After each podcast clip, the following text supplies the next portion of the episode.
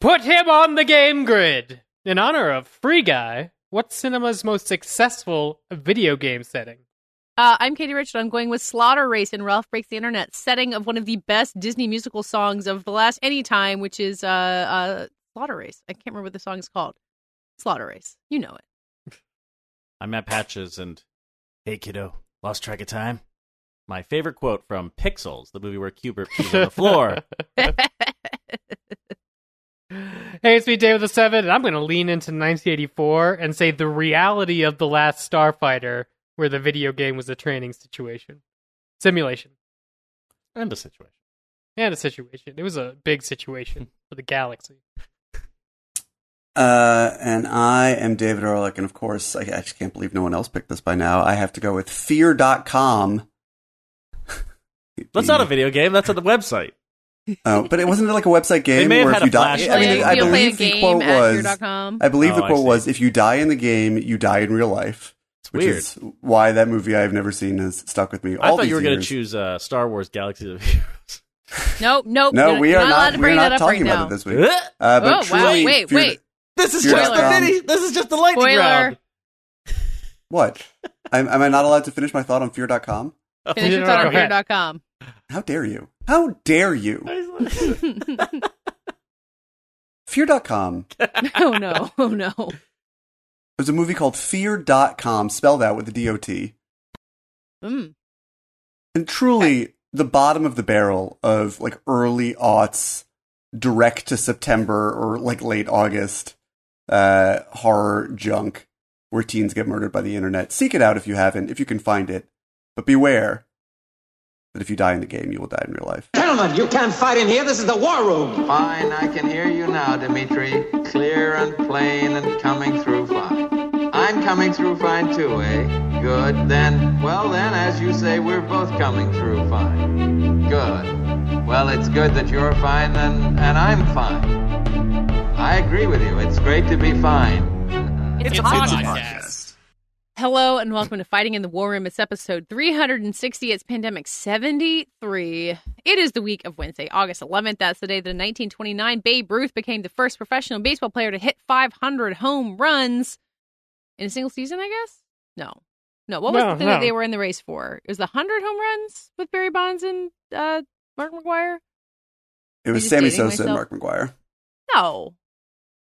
Was it Sammy, Sammy- Sosa and Mark McGwire? I mean, are you talking time? about the the race to the home run record in a single season? Yeah. Yeah, it was but Sammy the sa- Sosa and Mark McGwire. What, what did Barry Bonds do? Barry Bonds, It I believe, existed. had the. No, he had. I mean, he also had a home run record of some kind. All right, all right. I I'm can't remember. I'm not so far off. They, that. they, it may have been his record that they were trying to beat, or maybe he came along later and smashed their record. That feels like maybe what happened. Yeah. Um, I could just uh talk out my ass about baseball for a while as a boring alternative if you don't leave us reviews. But I hear that we have reviews actually. I'm now picturing you Ace Ventura style.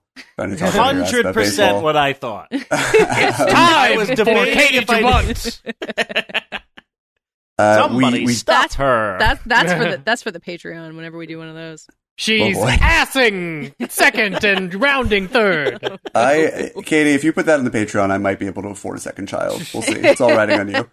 Uh, we do have reviews. We have three reviews because apparently talking about Star Wars Galaxy of Heroes is a threat unlike anything else that we can muster. Uh, it's effective in, in turning all the people out to the yard, such as Turnt Pappy, who Oh. says, I'm guessing facetiously with this headline here, is David the greatest critic of all time? There are three question marks. So usually whenever there's a question mark in a headline, the answer to an article is always no. It's a good tip for when you're reading around the internet. Listen, the podcast is wonderful, platinum plated as far as I'm concerned. Each of you play a vital role and balance is what makes fighting in the war room great. Is David the world's greatest critic? Question mark. I'm not qualified to say, but frankly, I want to ask Dave a question or to get him to opine on this topic. Dave, the X-Men in the MCU. How should Mhm. they integrate the mutants into the MCU? Can they keep them in separate parts of the multiverse? What era of X-Men should they start with? The new X-Men with Krakoa? Hmm. And most importantly, while the MCU is famously chaste, the X-Men universe is famously horny. I believe that love, sex, and romance are essential to the X-Men and their adventures. Will Marvel let the X-Men be horny? This is an Love hour and a half long helpful? answer Very. required. Yeah, Yeah, wait a second. no. This is this I'm gonna have next to do it really fast. three. Lightning round.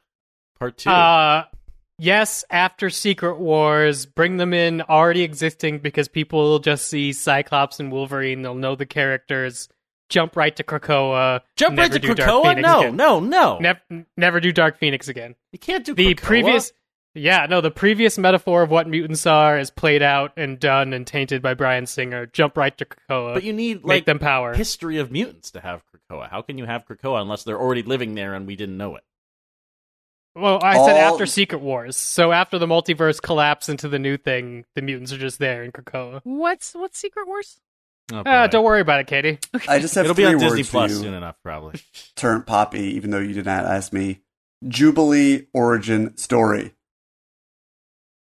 She Sure. makes fireworks Silence. happen with her hands. No one has answered whether they'll let uh, superheroes have sex, and as No. uh, I feel like we've been talking Yeah, about a no. lot in our back channel conversations. There's not enough sex in Marvel movies. That's we all- talk in the uh, yeah in the in like their signal conversations that we had from the government about superheroes. No, can in have in the sex or G chat that we invited you two years ago. You know, Yeah, that we've been Yeah, I in for know. years and years. I'm trying to play it up for the for the hoi polloi, Katie.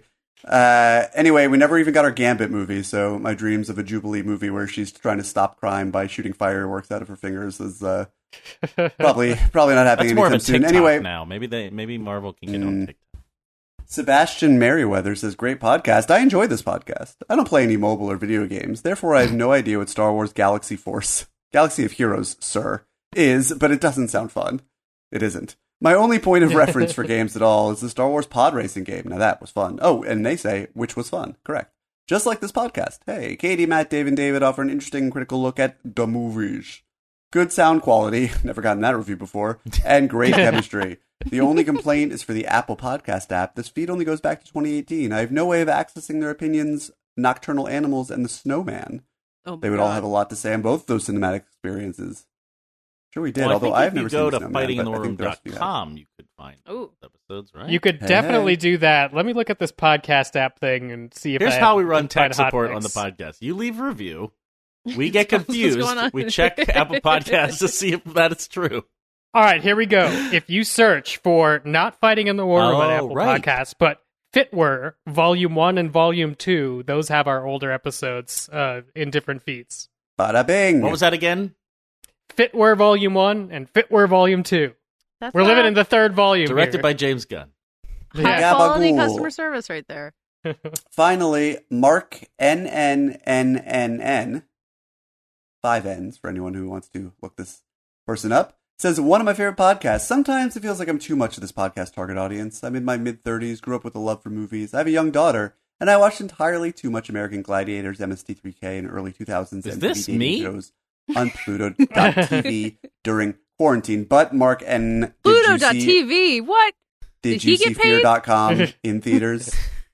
If not, step My off. favorite When streaming I start- service, fear.com. um, hold on. I'm sorry. To, there's more to this review, but I very quickly need to go to fear.com. Is it fear.com.com, I suppose? It's a good At this point- question. Let's see. Oh, Yeah. account suspended. Wow, too many people died. Yeah. um, someone out there, please buy fear.com.com. Uh, when I started listening, we're back to Mark N, around the time of David's Marvel movie marathon, I liked all of the hosts except David. He just seemed like a stereotypical film snob. When talking about a movie, there always seemed to be some foreign film he preferred because he did it better, whatever it was. Four years earlier. But as time went on and a few quarter quells later, I began to appreciate what each host brings to the podcast, even David. I look forward to listening every week as I try to stay on top of new movies and shows, while also still watching Paranorman or Captain Marvel for the hundredth time with my daughter. Paranorman with your daughter, pretty cool. Very P.S. I was able to listen to the infamous "The Podcast Is Cancelled" episode when it was released. It was a confusing day, but Patches and Dave Seven should be given the reins more often. Was this review very hel- helpful? It was very helpful. Uh, wait, was Infamous? Feels like so long ago now. Truly, maybe longer ago than any other pandemic occurrence. But what was that the name of the Al Capone movie? Was it Infamous? Cap- Wait. Was it The Capone? Jo- was it just the Capone? Josh Trank one? It was just called Capone. no, you're thinking of Infamous, Infamous the, uh, the Truman Capote, Truman Capote. movie. of course. Um, Capone, Capote. That- Capone. and that definitely Infinite. came out in like 2004. So like actually a long time ago. I, I mean, I thought you were talking about Toby Cap- Jones. Capone. Yeah. Um. Yes. I. Yeah. How could we forget Infamous and Superior Capote? Uh. Well, thank you all for leaving a review. That's our show. Please go and fight it in the war room. Just create this endless feedback loop Really appreciate it. Otherwise, we'll be talking to you about the Bad Batch on Star Wars Galaxy of Heroes. Oh, Fighting in the War Room on iTunes. syner- Thank you. Synergy.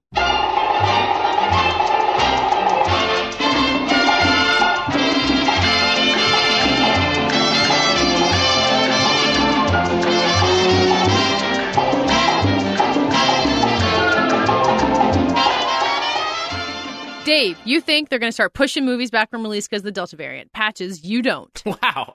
Duke yeah, it out. yeah. Way to seed Oh, so it's me versus Patches? seed, uh, yeah, we're not. I I see this as a like a boxing match. Like I've stated both your positions. You've tapped gloves, and now you're going to Katie's go. like, it's called fighting in the war room. Fight for me. Yeah, that's right. Yeah.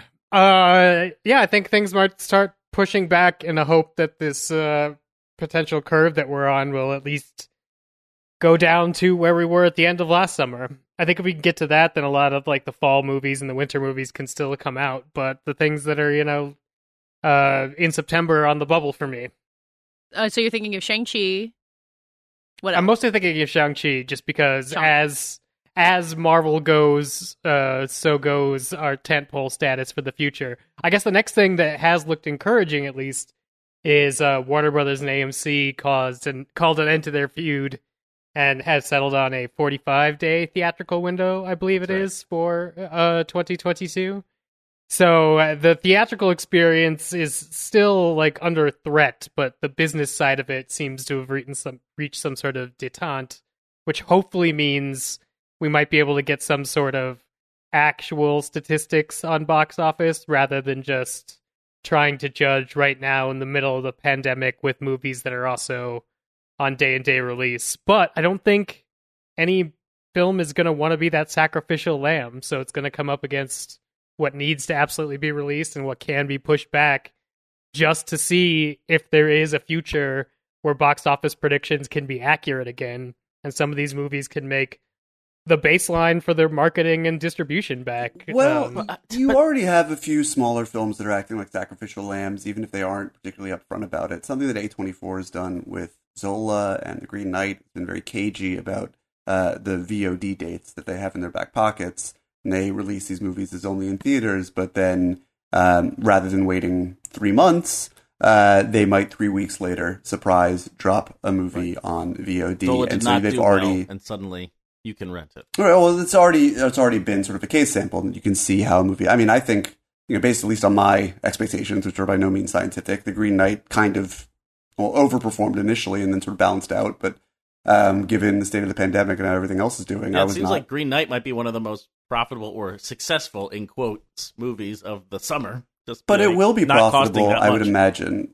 I mean, I'm not looking at A24's books here, but like my guess is that it will hit its budget or more in theaters alone, and then when it goes to VOD for a premium, Yeah, yeah, it's gonna it's gonna turn a big compared profit. to something so like Suicide Squad, which apparently cost like 150 to 200 million dollars, Right. and it's And never yeah. ever going to make Both- that. Like every movie will be a disaster. both disaster of those this year. movies have right, and both those movies have uh, marketing costs involved, but obviously the Green Knights are not quite as large as those Yeah. for the Suicide Squad.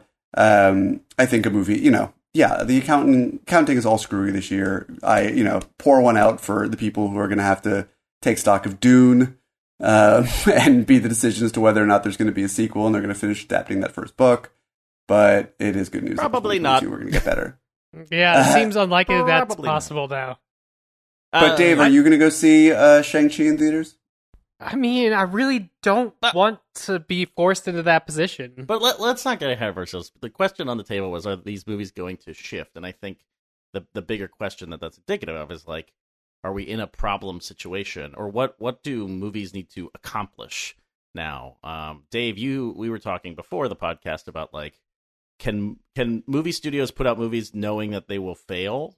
And I feel like they're at a certain point where they they have to, like they have to clear the slate. Uh, Sony is the only studio where I, it seems like they're ready to just keep bumping, um, and whatever tech money they they sit But on. clearing the slate them- was exactly the Black Widow problem, right? It's like that's what Scarlett Johansson was accusing them of doing, Right. Because they had to get Black Widow out in order to prop up their forthcoming Disney Plus shows. And if there's going to be a point where we're litigious about it, I mean, like, I believe we're at that point. I mean, I guess if we're going to be, there's, if you were to, you know, pull the trigger on something, like take something like Free Guy or Candyman, which are going to be coming out you know, in the next couple of yeah, weeks. Free Guy will come Who's- out a Disney movie, but a, a Fox holdover, which will come out only in theaters. No, no VOD. Yeah. option. I guess Free Guy, Free Guy is also a weird case because it is a holdover. But like, take something like Candyman. Who's to say that there isn't a case that the creators think they could have made more money if they would have pushed it back?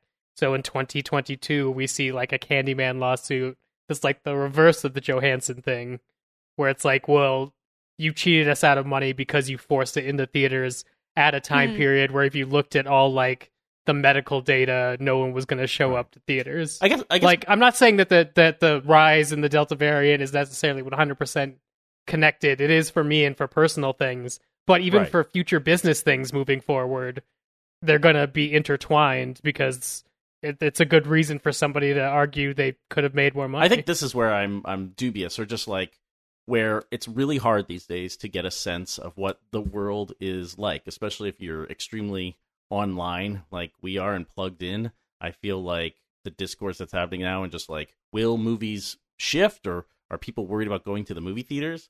Is not like a reality of of the world.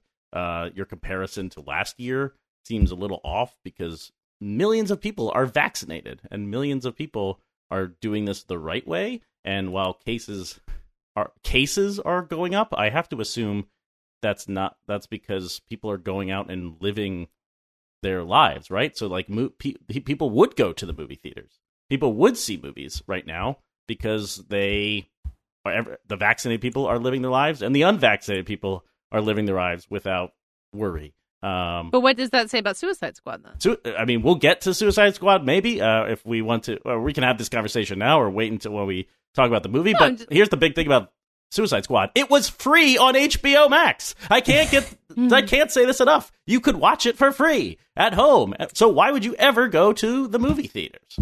You could also watch it for free, not at home, which is something that I rem- was reminded of every time I took my phone out at the gym. And yes, humble brag. Oh, I, I, thought you were going to be like time. every time I was on the shitter, I was just watching Suicide Squad. watching Suicide. I Squad. hope no, you're I, on the I only shitter watch the older Suicide Squad on the shitter.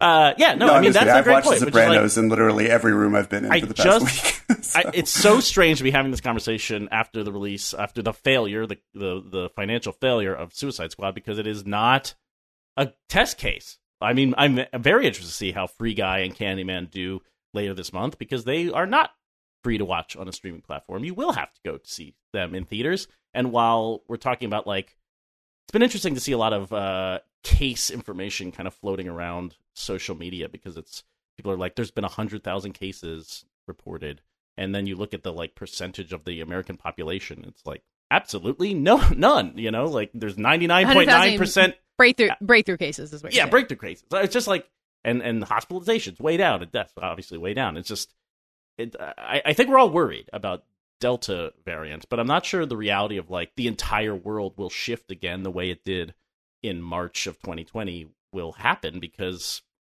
eh, people have now made their choice and both Yes. of those lanes are going back to normal life. And Katie, how do you movies are safer than something like Jazz Fest that like, you know, they canceled that this week and they canceled BravoCon. Uh, my condolences Oh, to uh, David and the cast of Below Deck. Um, No. but like Although those, big are outside, conventions, so- are they? Well, BravoCon? Um, no, yeah. BravoCon. BravoCon, BravoCon was is, on a giant yacht, I assume, right? Outside? Um, but yeah, movies are still safer than that. Like I went to see The Green Knight, and you know, is in my city where I know the vaccination rates and people were quiet. Like there's, they do have the option to I think provide a way to get out of your house if you feel okay enough vaccinated. And So they I- still are. Uh, they're not selling Katie your local theater. They're not selling every seat, right? uh, they were. I don't know. Oh, if they they'll most were? places are. I mean. New, yeah, most Yeah. places are. is New York not? I I think New know. York is, but they might be adjusting. I think New York is full capacity, but now you have to wear you'll have to wear a mask and you'll have to be possibly yeah, show we just re- we vaccination just soon. I mean, I uh, do think that increasingly, you know, this conversation is going to feel obsolete because we are moving to a place business by business where Yeah. you will be Yeah. required to be vaccinated to participate in public life, which is as it should be. Uh, you have to be vaccinated for so many other things already to be a part of public life. So why not like add one more? enrolling in school.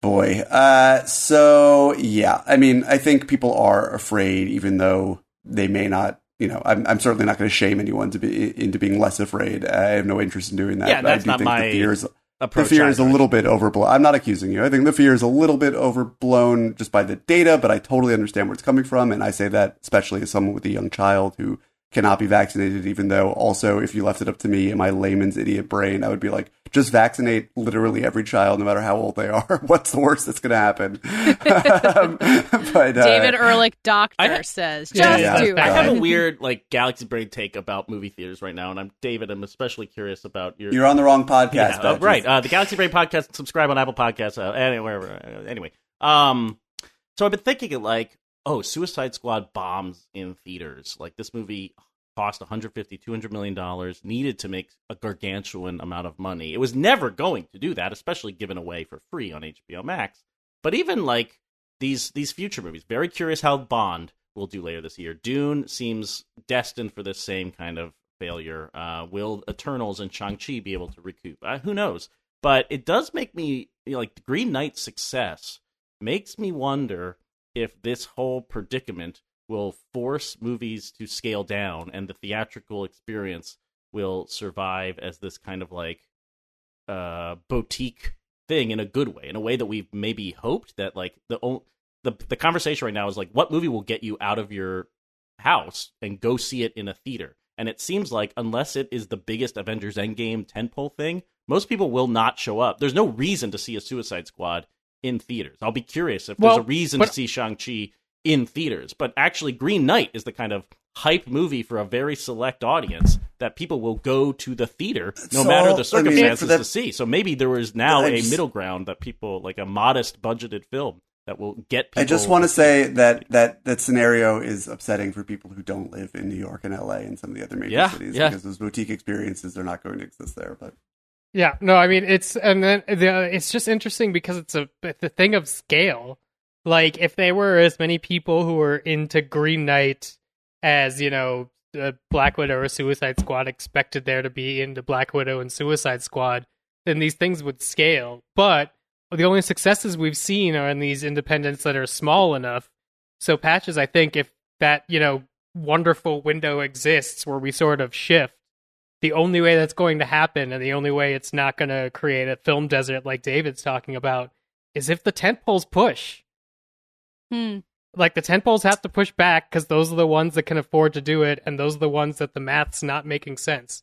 There's not a tent pole success, no matter how many times No. people. I just I don't think it leaves a desert though. I, I mean, I think I think movie theaters could operate at a more functional level too, and ho- and play host to a Green Knight or a Zola or something, and, and Yeah. start programming for movies that select audiences will come and see, and everything. The economy of it all will have to shift dramatically, but that involves people taking different pay cuts at the top and different like the whole economy of movies may have to change but mm-hmm. this might be a net positive mm. I, I don't think people in the Just middle of the country will have barren multiplexes i think they'll have different types of movies to see and fewer people will go see them just to wrap up this segment and move on, uh, to go back to the original question, I do not believe that Shang-Chi will be delayed. Uh, but we'll see. We're I've been wrong katie once or twice word? before. Mine- yeah, no, I'm with you. I, I think it's not going to be late. I think the Bond movie's going to come out. the bond movie feels like it has to come out i feel like there's 18 heineken deals or something that it requires The Bond movie feels like it already came out. I And I, I, I, I think they might be aware of that, that like they just cannot like hype this movie to this extent and not just release it. I know we're about to get like the fifth final trailer for no time to die uh, in Oh the my next month or two it should be interesting Patches, make your call. I'm saying n- no movie will shift and many will bomb. I I'm gonna just just to add some spice. I'm gonna say yeah, they're gonna they're gonna bump Shang Chi. There's this I can't think of a studio besides Warner Brothers because they already did it. It's gonna put one of their tent poles on the chopping block. Uh, to yeah, The real final word here is if you haven't, get vaccinated. If you haven't, wear a mask indoors places. And if you haven't, tell people who aren't vaccinated that everybody in the hospital right now is unvaccinated and they should probably get vaccinated.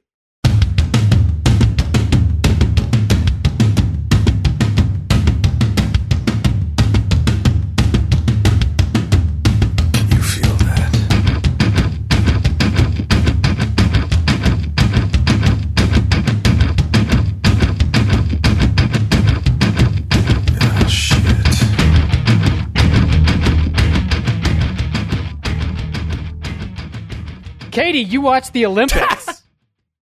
You Yeah. were the person. You were the one person that watched the Olympics, according to the ratings. Are they As, over? You know, Yeah, they ended uh, yesterday. Is there How an we end, do? Is there a closing ceremony? Do they put There out is the a torch? closing ceremony. They put no, out the they torch. put they did all the of the handover. Olympians in the Thunderdome, and Yep. one And then- one survives. Simone Biles emerged. Um, yeah, they handed the torch over to Paris, which is where uh, the twenty. Oh my God, there's an Olympics next 24 year. Olympics.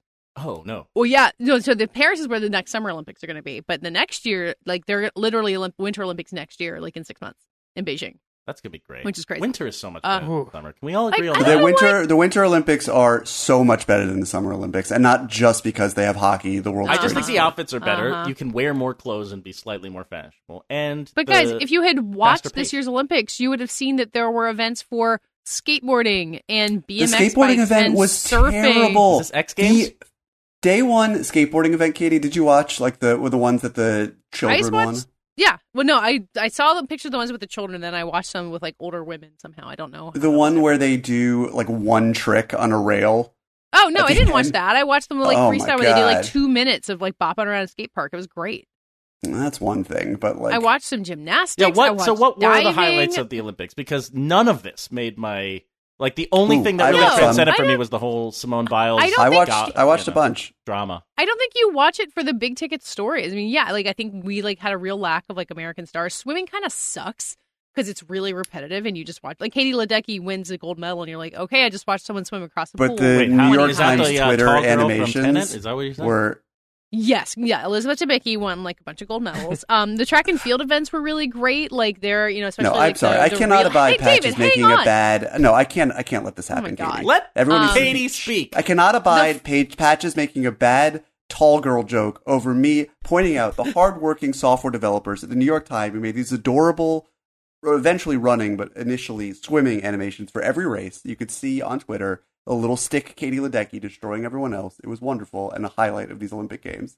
I think the Peacock and NBC Sports app programming was uh, designed in a way that made it really difficult to find anything specific you were looking for. But I turned it on many nights where I was like, NBC live coverage, what are you going to show me? And they would show you God knows what. Uh, one night I tuned in just in time to watch uh, Japan defeat China in mixed doubles ping pong. Uh, and it was Wow. this huge upset, and they were freaking out, and it was really exciting. Um, and just yeah, stuff like that. I like I watched beach volleyball for a while. They're fun to watch. You get this like smorgasbord of sports that you'll never think about again for four more years. Uh, you get invested in it. You get to see gifs of synchronized swimming on Twitter, which I never managed to catch live, but like man, those were fun to watch. It's just as someone who I think I might suffer from this more than you guys. I kind of feel like I'm constantly under the weight of things I need to watch and I have to watch. And like anytime I have a free moment, I'm like, okay, I got to catch up on something. And when the Olympics are on, I give myself permission to be like, I'm going to let an hour go by and I'm going to do nothing but just watch whatever NBC serves me. And it felt great. Yeah, yeah. I think I, I- turned the Olympics on once on Pluto, and the Americans were running the Eliminator. Can I tell you the my my fa- I watched a lot of Olympics and How do you have time? I- I- you there some- watch a I don't know. I, yeah, David, David, I don't know how you have time for that. Like, I know I how mean, I, I have watched time for I it. watched the Olympics like I watch most television, which is extremely passively. Yeah. But uh, I, you know, was a, I have the TV on most hours of the day and was able to see certain things and certain stories. Yeah, I mean, not when I'm working because I need like absolute silence, but other times, sure. Um, and uh, a lot of stories were able to poke through. Not all of them directly through to me uh, from my TV, and some came in online. But there was my very favorite story of the, these Olympics, bar none, was the amateur cyclist who won the race against all the heavily favored professionals because they were all just biding their time, trying to pace themselves in a pack, and she just said "fuck it" and took off, and they forgot about her. Uh, they thought that they thought that they were in first place. Uh, when in Wow. fact there was a woman who was like nine minutes ahead of them. This is like the Um, opposite and- of Turtle in the Hare or something. uh-huh. and because they uh, because they don't have earpieces during Olympic races as opposed to the professional races, they didn't have communications from their teams telling them that this one person they forgot about was ahead of them. So the woman won and was celebrating, and they came over and they were like, "Congratulations on your silver medal!" And she was like, "What the fuck did you just say?" Oh my God. Uh, incredible, great story. Uh, on a happier note, really loved, of course, those two high jumpers who decided to share the medal with longtime Mhm. friends rather than That continue rule. going. That was so great. Um, but I think the real takeaway for me, uh, other than the table tennis is always a highlight, um, was uh, and Suni Lee winning was great. Um, was the commercial for the Paralympic swimmer who was adopted from Russia when she was born with no legs. and it made me Oh, cry yeah. No, literally every time. great. Somehow got more, more like I cried more every time that I saw it. Yeah, um, my commercial rules. God, every time, and of course the Dune spots where it's just like you know, you know, javelin. How about Dune? I dreamed of Wait, a girl in really? Arrakis. Oh man, they're go- they're They, like, trying cut them in. everything for this one.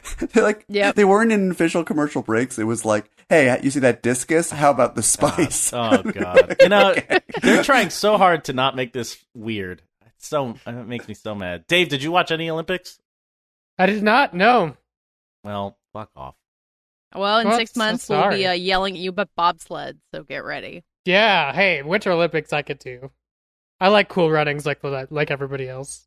Bring on the hats. I miss my mom, I miss my dad,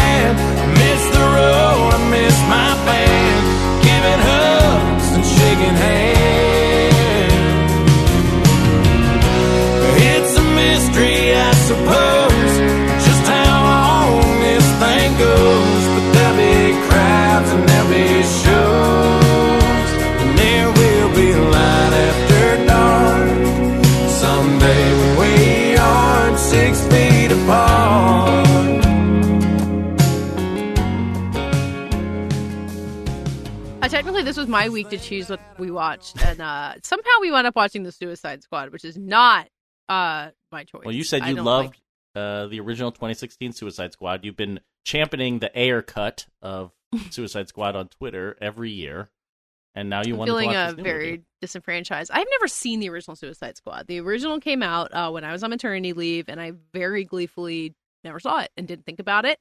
I don't really know anything about it, which is uh, apparently didn't matter and did not seem to matter to me at all. I knew enough to know who Harley Quinn was, to know that Viola Davis is playing Amanda Waller, who's in charge of something, Task Force X. and Jared Leto's not in this one, but I don't know why. Uh, and that's about it. But then there is, I don't know, they just go on a mission to an island and like fuck shit up. I don't know. It felt like I did not need to see the original Suicide Squad at all. I'm trying to correct? think, Dave. Was there a That single reference to the original movie? Like, I feel like they even had an opportunity with Idris Elba's character Bloodsport to be like, "Hey, didn't we have you in the last movie, Deadshot? No, I'm Bloodsport. I'm the other guy who shoots very accurately." Well, I mean, they make that joke, but then they make it with Peacemaker, so they Oh, get very close, Right. but then uh, they don't. Uh, no, I don't think there's any direct uh, reference. Boomerang Man is To the, the first. Uh, played by everyone's favorite action star, Jai Courtney.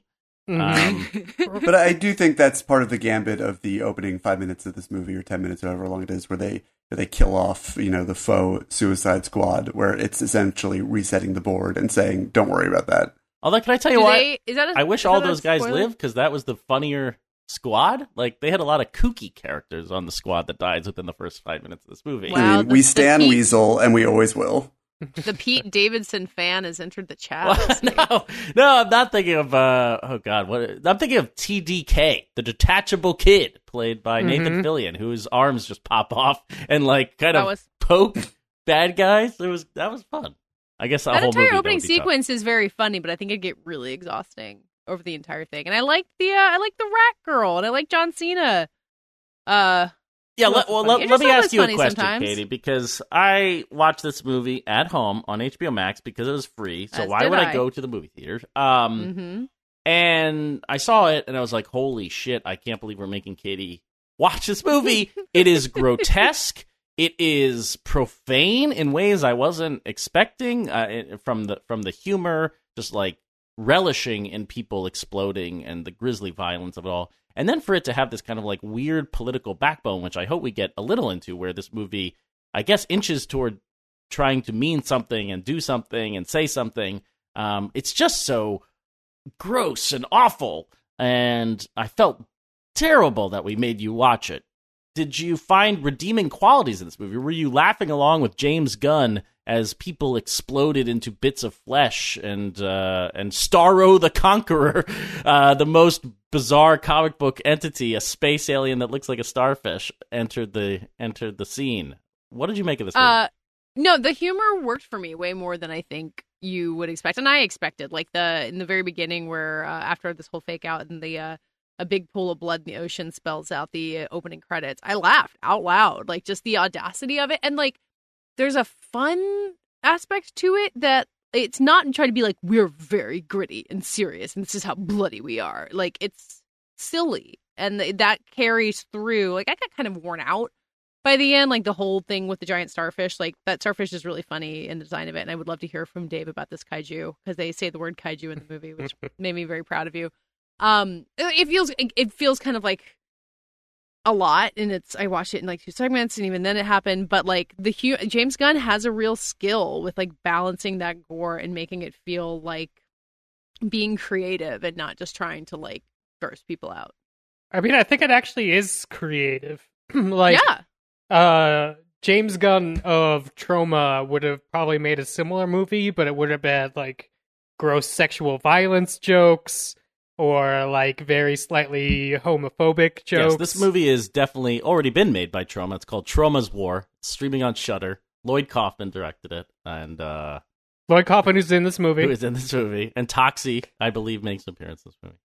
Uh, who does uh, remind me who Lloyd Kaufman plays Lloyd, in the movie? Oh, uh, he's in uh, the bar that they go into that Pom Klementieff, I believe, is also the dancer yes. at.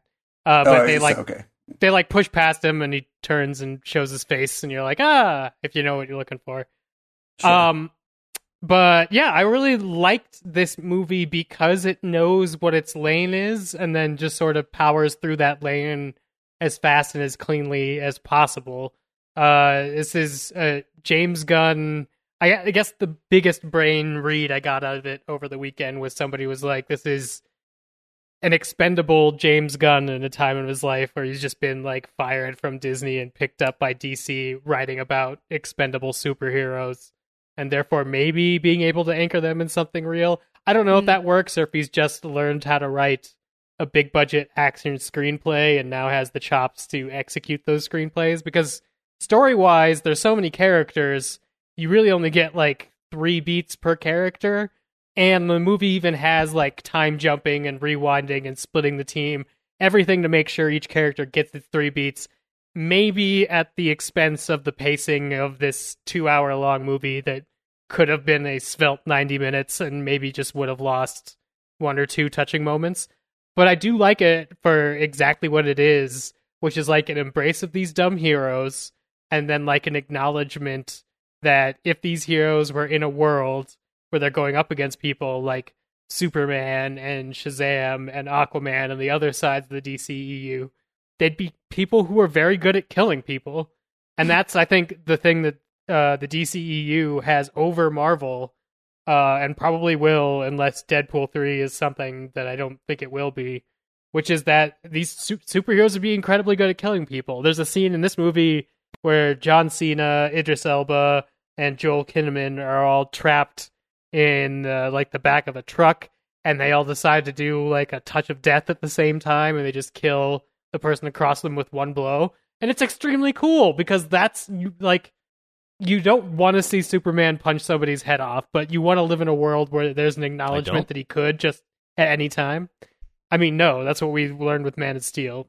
Uh, I don't think he punched anyone. The scene, the scene no, where he just twisted it yeah, all the way that around. That is less cool. Uh, I suppose this is a slight spoiler uh, for those of you who haven't seen the movie, but there's a scene uh, where they all go on a killing spree through a, uh, a oh. place in the I, guess, I mean whatever whatever that country's called Corto Maltese fictional country that they made up for the movie Corto, Corto Maltese or is that the one from No, you're right. F9? Corto Maltese, yeah. Uh, and they uh, and then at the end it's revealed they've just been killing the the good guys ostensibly who are staging this coup the rebels. And that scene is so funny. I mean it's the beginning of the movie's um, you know rather rather broad but but you know not unappreciated commentary on american imperialism but uh, it's so funny how yeah, their wanton violence is immediately turned against them. Even if you sort of sense what the punchline is going to be during that scene it still it still kills yeah. Mm. I think it's a smart movie filled with like two dozen magic tricks. Is it uh, like a coherent like drama film? No, but I don't think any superhero like no, movie really no. is. And and I wasn't going in expect I'm like pretty split on Suicide Squad. And I laughed a lot. Uh, the scene you were just describing is, is a riot. Um, a lot of the early stuff is you know, the movie starts in almost the same way as the 26 Suicide Squad. Hey, let's just recruit everybody. Um, but the introductions don't have 18 different name cards, and they only It's, occur it's once. very succinct how they say, you know, I, I'll do anything to get out of And they really- and she's just like, welcome to anything, and that's it. That's all you need. They make Viola Davis as Amanda Waller even more brutal, and the, I mean, the stuff that she does in this movie Uh, is horrendous. It's uh, She but she's a great murdered her entire. She murdered her entire team in the last one patches. I guess that's true. It's It's crazy But that it's this is the way we've seen her and Idris Elba share a very intense scene together. I did not see that being how this turned out. Yeah. But uh, Dave, maybe you can correct me because I haven't seen the original in a very, very long time since I saw it at the press screening. Dave's but, been watching uh, it like once a week for the last. Mhm. If Dave? memory serves, they even if she kills her entire team in the first movie, I don't remember them painting her as as much of a villainous No. character as she is here. It's No. unambiguous What she's here doing that here is, she like, is fascist. a bad guy and that she is, you know, fighting the bad fight. Yeah, Exactly. But I mean, like in the source material, she's much more like this than she is like the first one. I think the first movie, along with a lot of studio meta- meddling, uh, kept her a bit softer than where Amanda I mean, Waller she- should be. the first movie she's like the cartoon version of Amanda Waller or something. I mean, it's it's the first weird movie that has this no movie idea gets. what the tone. It's weird that the Suicide Squad this movie is grittier and like harder to swallow than the first movie because the first movie's whole agenda was like the David Ayer brutal like we're a bunch of cops Damn it. Yeah, exactly. Um, but this movie is both much funnier and much darker. And but that that's the pacing stuff did throw me off. Uh, and I think a lot of it had to do with getting Harley Quinn in the movie. Though Mhm. Harley Mhm. Quinn storyline is really underbaked, and her motivation to like go off and uh, smooch a prince and shoot him up, and then I, I don't know. She got lost in the movie for me and we take this huge detour in the middle. I do like the scenes where they go to the bar and they're like palling around. There's a shot of Idris Elba and Joel Kinnaman as Rick Flag, just like being buddies from the war, and like I loved it. Um, but that it's there's a lot of flab in the middle of this movie, which is unfortunate because by the time there's gags in the in the kind of final act where there's just big Starro fight, um, there's a scene where Idris Elba's Bloodsport is like falling down a building, and it's almost like going level Yeah. to level to level. And I just was like, this is cartoonery, but I'm not That's laughing. that's the Aristocats. Yeah, That's an Aristocats That's joke hilarious. and shot. I uh, no, but it's fun to watch. Like, I don't think you need to laugh. It's just kind of satisfying to like watch them get away with. I don't. But it's lunacy that that I I'm not. laughed I'm out not loud giggling. during that scene. I don't know. I, I the the visual of Idris Elba falling and falling and falling and falling and landing right on time where he needs to be, I found very amusing. But dare I say, Patches, to your point, that Margot Robbie, God love her, her Harley Quinn has never really worked on screen as a character. I know there was a big to do about her around the Suicide the original Suicide Squad. No, the it's cleaner. Uh, and Birds of Prey has its own merits, but I think that she as a character just it doesn't. I mean, I don't know. Katie, Dave, she worked for you on screen. Is Harley Quinn a character that can work at the emotional center of a movie like this? This is the first time I'd ever seen her, which I uh, was surprised because I've like been aware of that character, obviously, but I didn't see Suicide Squad or Birds of Prey. And I just I like the vibe of like someone who is energetic and optimistic throughout an incredibly violent scene. It's like Ted Lasso, like going to war. um, I like that contrast. Like I don't know about it, like an emotional side. Like there's a kind of what feels like an emotional beat for her at the very end of the movie in the big action sequence. Like she has her like moment of realization that I like couldn't for the life of me figure out what she was supposed to be realizing in that moment. Um, so maybe there's no like character, there's no place for that character to go. But I like what she brings to the group dynamic. But she's not Yeah, really part of the group enough, is she? I mean, She's a ba- she's a No. bad solo character, and here they let her solo off. Like and like Birds of Prey again, fine, but she's she has a team because Harley Quinn's a bad solo character. The psyche of the character means it works better bouncing off somebody, be that Yeah. Joker, be that Poison Ivy, be that a group of other people. Because the thing that you like about her is like the chaos and unpredictability, which is anathema to any sort of actual character development or growth. I think that's So what you get is Right. what you get is different out get different outfits, which is perversely, different. she Yeah. perversely she gets to star in what, to my mind, is the best action sequence in the entire movie, which plays into that aesthetic and really has fun with it. which Yeah. Um, and yeah, The the, flower- scene, the escape the flower from, attack. from jail scene. Oh. Yeah, Um, and that's a lot of fun, but it's completely divorced from her character, and the aesthetic of it is almost secondary. I mean, like it could be attached to anybody. Um, but Margot Robbie does a great job, and you know the physicality of it. Uh, but Yeah, she just She does a seems great it's like she's cosplaying as Harley Quinn instead of performing it, and it's partially the material's fault. Like I just don't think they figure out how to use her effectively. She's not part of the group for so long, and it's really Idris Elba and this woman who plays Ratcatcher, uh, whose name Ratcatcher two. Ratcatcher how two. I'm sorry, fucking dare you. Taika Waititi is Ratcatcher one. Uh, Although does Taika does Taika Waititi's character sort of if Strange. that one scene cameo he has sort of epitomize for you what you were talking earlier about how the movie cannot possibly tell meaningful emotional stories about all of these characters at once.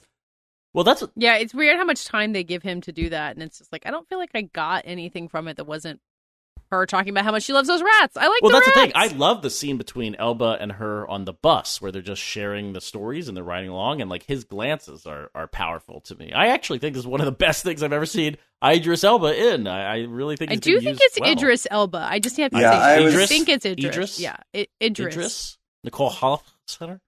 Uh, Oh, that's the name I can never. Uh, Idris. Elba. Idris is on get- the start- egress. Thank you for correcting. Start me. practicing patches because Nicole Hall of Center Fall is coming. I know. Yeah. it's true. uh, yeah, no, I. Nicole Fall of Center. Whoa. Nicole Fall of Center. Oh, that's good. Point it. You can. You're allowed to use that on local men. yeah, Um, thanks. I didn't. The weird thing about this movie is how James Gunn refuses to use parallel action. Why do several things happen and then we get the like two hours earlier jump Yeah, back it's where nothing can happen at the same time? I don't. I don't get that move at all, and it really slows down the whole thing. It's so Although- boring. sort of just adjacent to that, I did really enjoy how this is the rare superhero movie that, for the most part, takes place in one location. I use the word location broadly. I mean like a, a country, a place, an island. Um, there are many locations within that, but uh, it, it does help capture that dirty dozen flavor, uh, men on a mission type vibe. That they are really just in this one place, moving towards a concrete goal, um, and not globe hopping on their Mm. jet from from one country to another Sure. um, which I really appreciated, especially how they used Panama and they play on you know the uh, Panama as a location, as a real world location to sort of be along with the giant soundstage in Atlanta. Um, their their backgrounds, but and they play into America's history in uh, Latin America, and it's it's all sort of light but well done. But you really do get a sense of place from using downtown, like the downtown areas in Panama, um, which is something we were talking about about on the Jungle Cruise episode last week, uh, where you do have a sort of visceral sense of place to this movie that you didn't get from that. Um, even though a lot of the movie, those nighttime beach scenes, for example, in the forest, were all shot in a massive stage in Oh, really? Atlanta. Sure. But yeah, but the uh, and then fucking my best supporting actor nominee so far, one of them this year has got to be Starro. I mean, he's just fucking bringing it. I mean, I love that little guy slash big guy. Yeah. Uh, No- There's a real soul that behind one. that eye. His eyes made out of water. I did not see that coming. That uh, it's that was that was cool. I just poor little Starro. Uh, he's got his little gold, his little uh, starfish shooting out of him. Um, you know the stuff with with Polka Dot Man's mom, like that joke That fell was flat always- for me the first time. Yeah. oh, the and joke then- got funnier for me as it went. Yeah. Oh, it went. It got funnier for you. Yeah.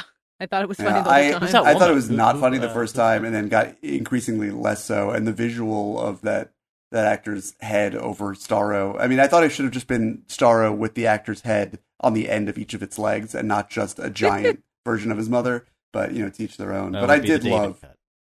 I did love Starro and the idea of them just like letting it run amok and then deciding to fight it. I thought all of that was really well handled. And Idris Elba, I think, really brings some heart to this character. The visual of him wearing a um, an undershirt with uh, like a raggedy pair of pants with that helmet on is really spectacular.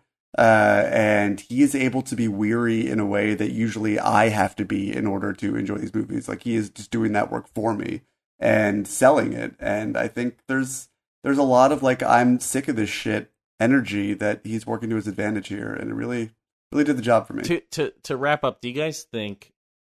I mean, it's it's hard not to think about this a little bit, certainly in the aftermath of the movie. But uh, we've now seen James Gunn make two Marvel movies, which always the conversation there is like producer driven movies. Click in and make the movie for the mass franchise, the mega franchise, and then you have James Gunn going over to DC and seemingly getting like carte blanche to do whatever he wants. I mean, the way that this movie bombed at the theaters this weekend, I'm just like, was this an inside job? Like, is James It made Gunn almost thirty million destroying. DC from within?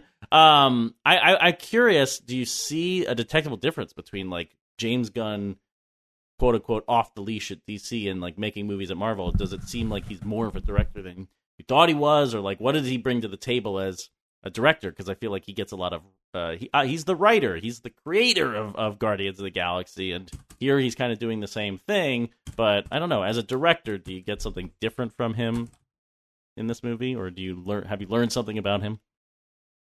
Uh, I don't know if it's just me, but I think he's uh gotten stronger at making specifically comic book level visuals, which I'm not sure if you could think about as a different thing, but like Zack Snyder definitely thinks about it as a different thing to the point where he's like, this has to be in 4 3 because panels aren't sideways and blah, blah, blah. but like the way that, you know, he uses, as Katie mentioned, the uh, backgrounds for titling or some of the during the also the title sequence the way he moves in and out of like semi slow motion action it's transforming from something that looks like it's coming from more of a uh, graphic artist uh, or a director who used to be a graphic artist like a ridley scott or something. Like space is much more coherent for me. Um motion is somewhat uh de-emphasized than it is over like the first guardians of the galaxy. I like even though there was a giant you know kaiju everything seemed like i knew where things were going on and were able to sort of make splash page images like Harley Quinn floating in an eyeball with a whole bunch of rats around her i think he's gotten better at that um which i would assume is not only him growing as a person, but him being surrounded by visualists who are pushing him in that direction and him sort of being able to adapt that. I'll be interested to see what he does that isn't superhero after Guardians of the Galaxy Volume 3, just to see what he's able to pull back over. Because, you know, Slither was good too, but it was pulling from horror movies. Now, if he were to make a Slither, I feel like it would feel like a comic book movie. But seriously, what is Harley Quinn supposed to be thinking in that eyeball? About What is the what is the what is the moment of she's revelation on her having there? own. The Joker's not. Jared Leto's not here. Does Mhm. anyone mention Me the and the Joker in this movie at all? up. No. Is that what it is? I don't remember anyone making. Like, again, I don't remember. I don't know why Joker's not in this. You know what Or she does? She was thinking like that King Shark. He's just a shark man. He's Oh really my just god, a how have we shark. not talked about how have we not talked about Sylvester Stallone as King Shark? I mean, truly, just when you think that there is no way, five minutes into this movie, that any character could possibly be more compelling than Weasel, the greatest of all characters. Enter King Shark, who I, to my infinite shame, and you know, someone who, who likes to think I can identify a voice a mile away, did not even think that it was Sylvester Stallone. I didn't think about who it could be because I was just convinced that King Shark was a real king that they found Yeah, um, yeah. and roped into the movie. I mean, it's like great casting. Uh, but uh, man, love that character. Funny seeing him eat people, seeing him not eat people, That's some seeing him say nom nom, a joke that has always a, a line, a word, a phrase, whatever that has always made my skin crawl. Hilarious. Yep. Uh, He's gotta love redeemed him. Nom Nom. Yeah, Wow. Yeah. fun it. movie. I The don't know. Suicide Squad. It's fun There's and nothing, violent. no- nothing more annoying than when I have a genuinely good time watching a superhero movie. They've done it again. Uh, the Onion headline: "Worst person you know" just made a great point. Yeah. All right. Okay. Maybe I'll watch a White Lotus tonight. Go crazy.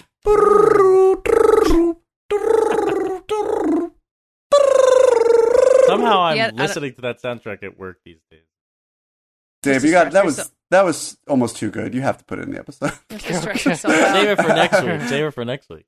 I I think that the the White Lotus theme deserves at least some of the obsessive conversation that the Succession theme gets. Oh, Mm. absolutely. There's a human element.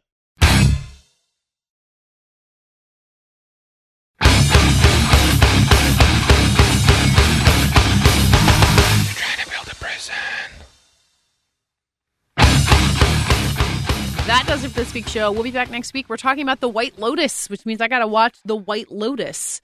Uh, it will have finished its season by the time we talk about it next week, so everyone binge with me. Uh, in the meantime, tell the people who you are. Matt Patches, senior editor at Polygon. I'm on Twitter at Mr. Patches, and we have a website, fightingintheworm.com. If you're not digging up the old feeds to listen to old episodes, you can also go to fightingintheworm.com and listen to old episodes right now on your browser. Go to fightingintheworm.com. I'm David Ehrlich. I'm the chief film critic at IndieWire. You can find me on Twitter at David Ehrlich. You can find all of us together fighting in the war room. Leave us a review. Read it at the start of the show. Good time. Uh, maybe we'll hear from Starro next week. He'll go. Is he cool like a little pigeon? How does I was happy floating and staring at the stars. God, I feel for that little guy. Uh, I'm Dave Gonzalez. You can follow me on Twitter at DA7E. You can also listen to me on The Storm, a Lost rewatch podcast. We are up the episode Across the Sea. And if you've seen Lost, you know what that episode is. And you know what? Patches is always really nice because it says here on our notes, Patches website. He plugs the website. But he also produces a, a podcast called Galaxy Brains. You should check it out Aw. on your podcasting device. I don't know why I'm the one who gets, because I wrote the notes probably. I'm the one who gets to plug my, my podcast, but there you go. Do Galaxy Brains. Thanks. You're welcome. It's good. Um, I'll plug my podcast. Uh, it's called Little Gold Men. It's at Vanity Fair. This week we're doing a 2001 Oscar pod Oscar flashback with uh, Joe Reed and Chris Feil of This Had Oscar Buzz. It's gonna be fun. Please listen. Can I plug Uh, my podcast? yeah, go yeah. for it. It's This- called Fighting in the War Room. This Room. would be the first just time you've ever it. done it on any podcast, so I'm very excited. Listen, we're breaking new ground here. Uh, it's a fun show. We talk about pop culture and stuff, movies mostly. Uh, a little bit of talking, some segments. I hope we get some new listeners. We'll uh, convert from read. Oy, Yeah. oy, oy. I I think that's how it's gonna happen. Um, oh boy. Uh, listen to Little Gold Men. Follow me on Twitter, Katie Rich, K A T K A T E Y R I C H. We're all on Twitter at F I T W R, where you can sing your version of what I guess is the White Lotus theme, uh, or you can. boy. Or you can answer this week's lightning round question, which was In honor of Free Guy, what's cinema's most successful video game setting? Thanks for listening, and we'll be back talking to you next week. They're trying to build a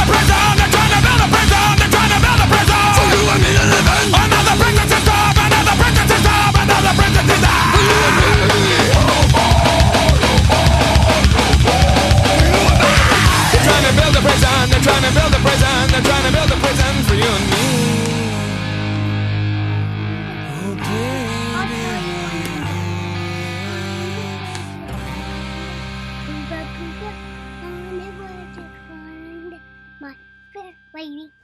I'm done.